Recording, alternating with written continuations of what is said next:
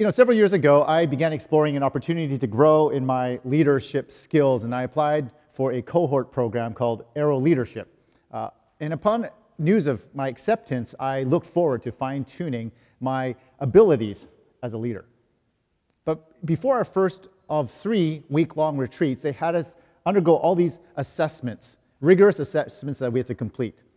And I thought, man, this is great. I look forward to become like a high performance leadership machine fueled by objective data. Yeah. Kind of like putting your car on a dyno before you make performance upgrades, right? I had rocked all the readings, submitted all my assignments, and I hoped that they would, secretly, I hoped that they would confirm how great of a leader I already was. You know, I wanted to put myself out there as a confident and capable leader amongst my cohort. I expected to come back from each retreat with tools for greater effectiveness. But at the first retreat, they had us do all these team building activities that forced us to cooperate with other leaders. We were organized into clusters of four people so we could share our stories and process together. They had us meet at every retreat with a psychotherapist and with a mentor regularly throughout the week so that we could, uh, and, and I was paired with Kevin, who would be my roommate and de facto bedside counselor at all three retreats so that we could process all that God was doing in our lives. And over the course of two years, I discovered that the changes that I wanted to see in my life were a little different from the changes that God actually wanted to do in my life. And the way I began to see those changes was through these multiple layers of community that had surrounded me through this program. Transformation wasn't really something that I could do only by myself and on my own terms, as much as I'd like to. You know, in many ways, I think what I learned by participating in this leadership program is an image of what we hope to do and embody here at WCF. Over these past weeks, we are going through the We Are WCF sermon series, as Crystal alluded to in the introduction. And we have been looking at each phrase in our vision to be a community of authentic community, of vibrant worship, of personal transformation, and of social impact. And today we're going to look at this phrase, personal transformation, by reflecting on John 13 that Scott just read for us. And in this scene between Jesus and his disciples, we discovered that this work of personal transformation often happens in community. And specifically, a real work of personal transformation can happen when you pay attention to the following when you pay attention to the environment, to the editor, and to the example. Replying, uh, pers- the work of personal transformation can take place when we put ourselves in a good environment, work with a good editor, and follow a good example. You know, John chapter 13 seems to be a rather unlikely setting for deep personal transformation to take place because it happens just after a series of really incredible, big, exciting moments the week prior. The Apostle John tells us that Jesus had just wowed the crowds by raising Lazarus from the dead in the town of Bethany. And from Bethany, he travels into Jerusalem riding on a donkey, welcomed with the fanfare of a king, deserving of a king. And you think that these big scenes are the occasions for change to take place, but they're not. John tells us at the end, uh, towards the end of the previous chapter, saying that even after Jesus had performed so many signs in their presence, they still would not believe him. Despite witnessing these big moments, the crowds didn't experience real change. Can you think of some big experiences that you're hoping for that will bring change? Will they? In John chapter 13, John slows down the pace of storytelling, taking the next five chapters to describe what's happening over a meal, the final meal that the disciples have with their beloved leader, Jesus.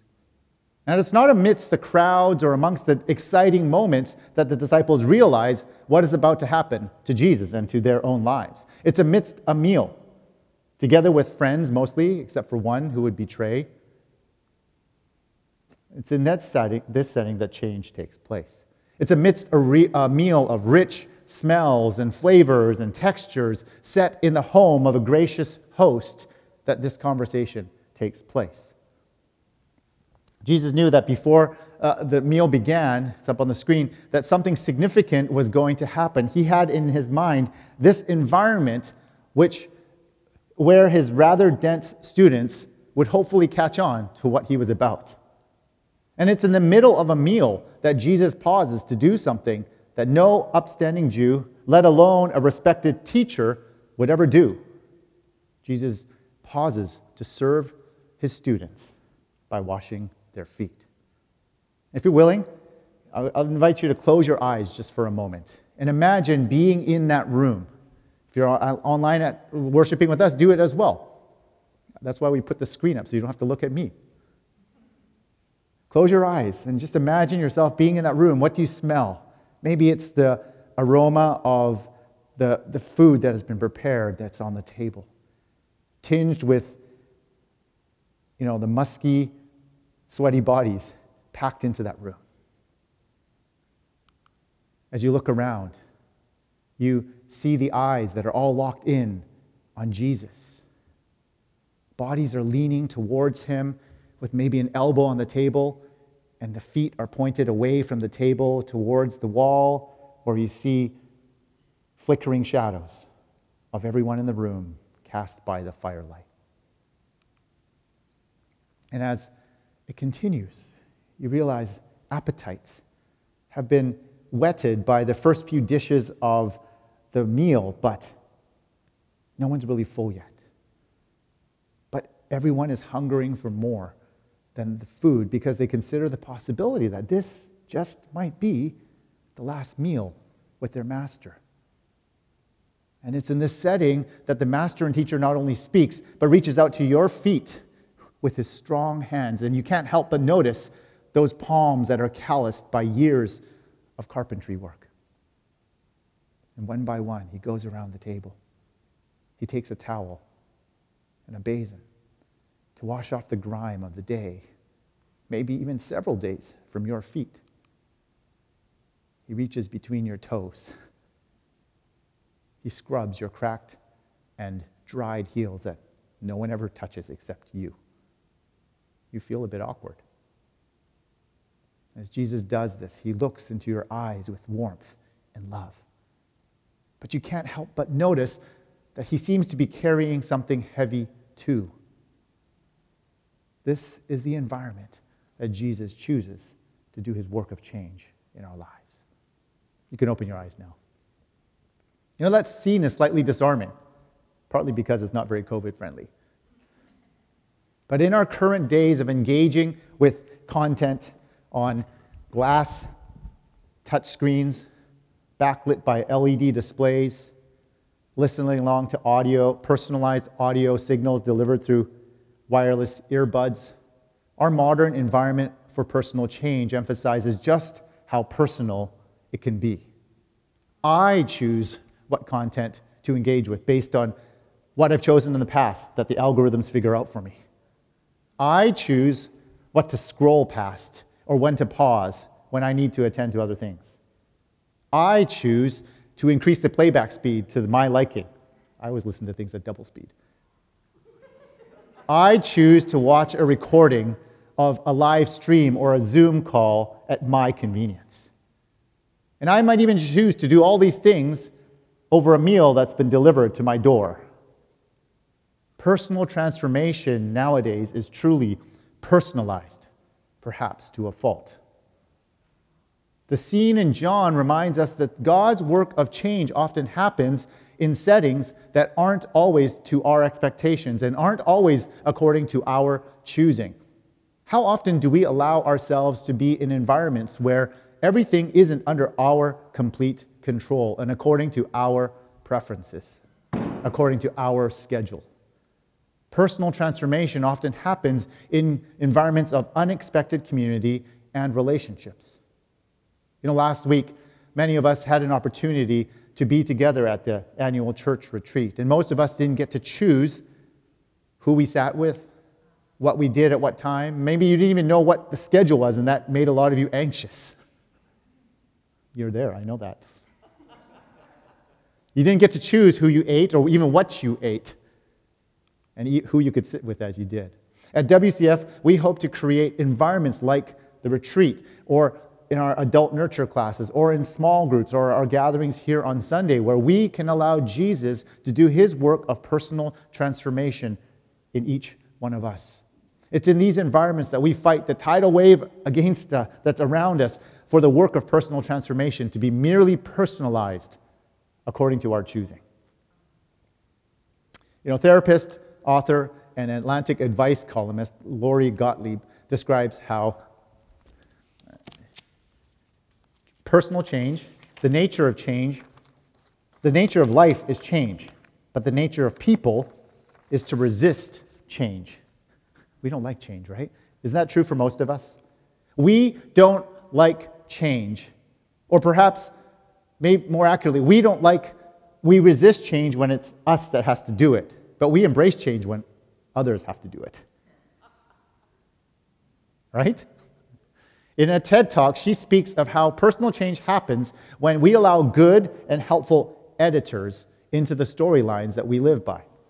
And she says, We are all unreliable narrators of our own lives. We don't purposely mislead others. Most people tell the truth based on what they know at the time. Stories are the way that we make sense of our lives. But what happens if the stories we tell are incomplete or just wrong? You know, we, it's so helpful for us to have people who help us see the stories that we're living by. She goes on to describe how having wise and good editors around us that can speak compassionately and truthfully into our lives. Wise editors help us see another part of the story that we are failing to see ourselves. And even more insightfully, Gottlieb describes how we often view our experiences in the past as the primary shaping factors in the stories of our lives. And that is true to a certain degree, but she says, Uh, and so understanding our past and understanding what happens to us is what people often go to therapy for, it helps us understand the problems that we're facing. But Gottlieb suggests that, in fact, it's changing our storylines that we live by that we really begin to change our lives. Changing our storylines helps us change our lives. And just like gifted writers seek good editors for their writing, we need wise and compassionate editors to help us see the storylines that we're living by.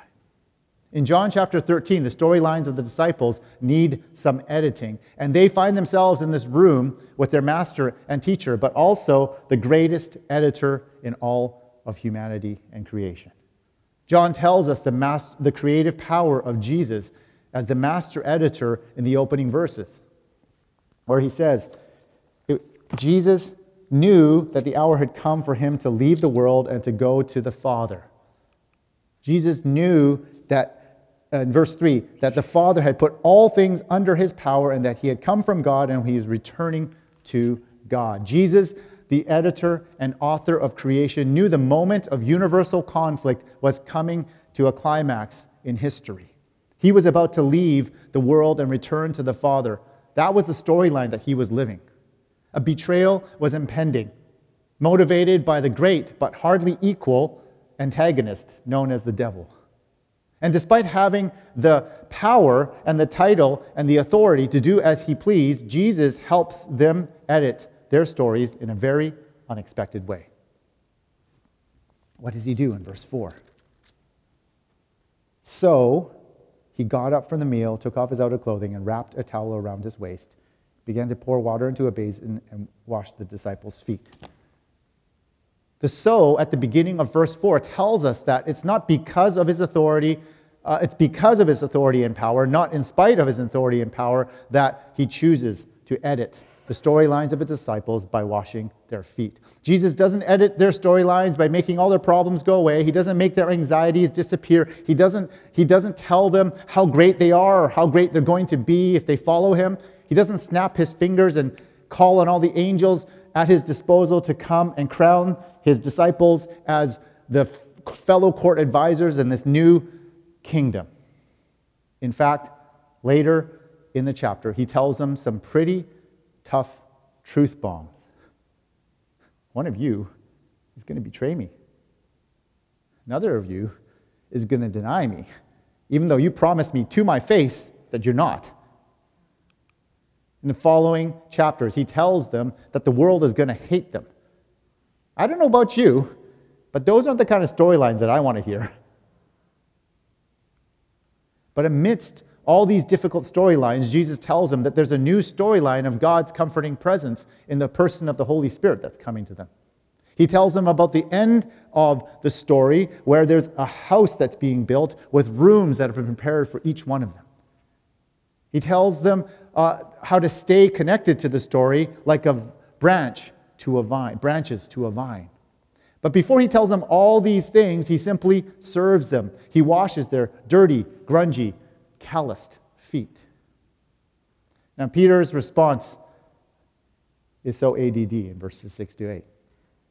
First, he refuses Jesus' actions because in this his storyline that he's thinking, the master and teacher and king that Peter has in mind doesn't do the things that Jesus is doing right now. And Jesus corrects them, saying, Unless I wash you, you have no part in me. And what does Peter say? Then, Lord, not just my feet, but my hands and my head as well. Give me a shower. Peter is Jesus' ultimate fanboy, according to his expectations, hoping Jesus will lead Peter and his fellow Jews to a place of respect and honor as the long awaited Messiah. In this scene, though, Jesus lowers himself to do a task reserved for the most menial of laborers at the time. The great editor begins to edit their stories, inviting them to true personal transformation by doing what no one else imagined would be done. The act of foot washing is a foreshadowing of what is about to happen in the next 24 hours for Jesus when Jesus gives his life on the cross for the sins of humanity. I find it significant that Jesus edits their storylines not via sharing a Google Doc. Of course, that didn't exist, but if he did it today, I don't think he would do it that way. He doesn't do it through one on one counseling session. This editing doesn't come through a personal spiritual experience. The editing process takes place in this environment, in a home of smells of, and flavors, and of touch and of speaking. True change takes place in relationship with others, witnessing and watching. In fact, it's thanks to John, one of those witnesses in that room with Jesus, who records it for us so that we can enjoy the story and enter into the story many generations later. You know, ultimately, this scene reveals how Jesus isn't just the greatest editor for our personal transformation. Jesus is also the great example. He's not just the great editor, but he is also the great example for us to follow.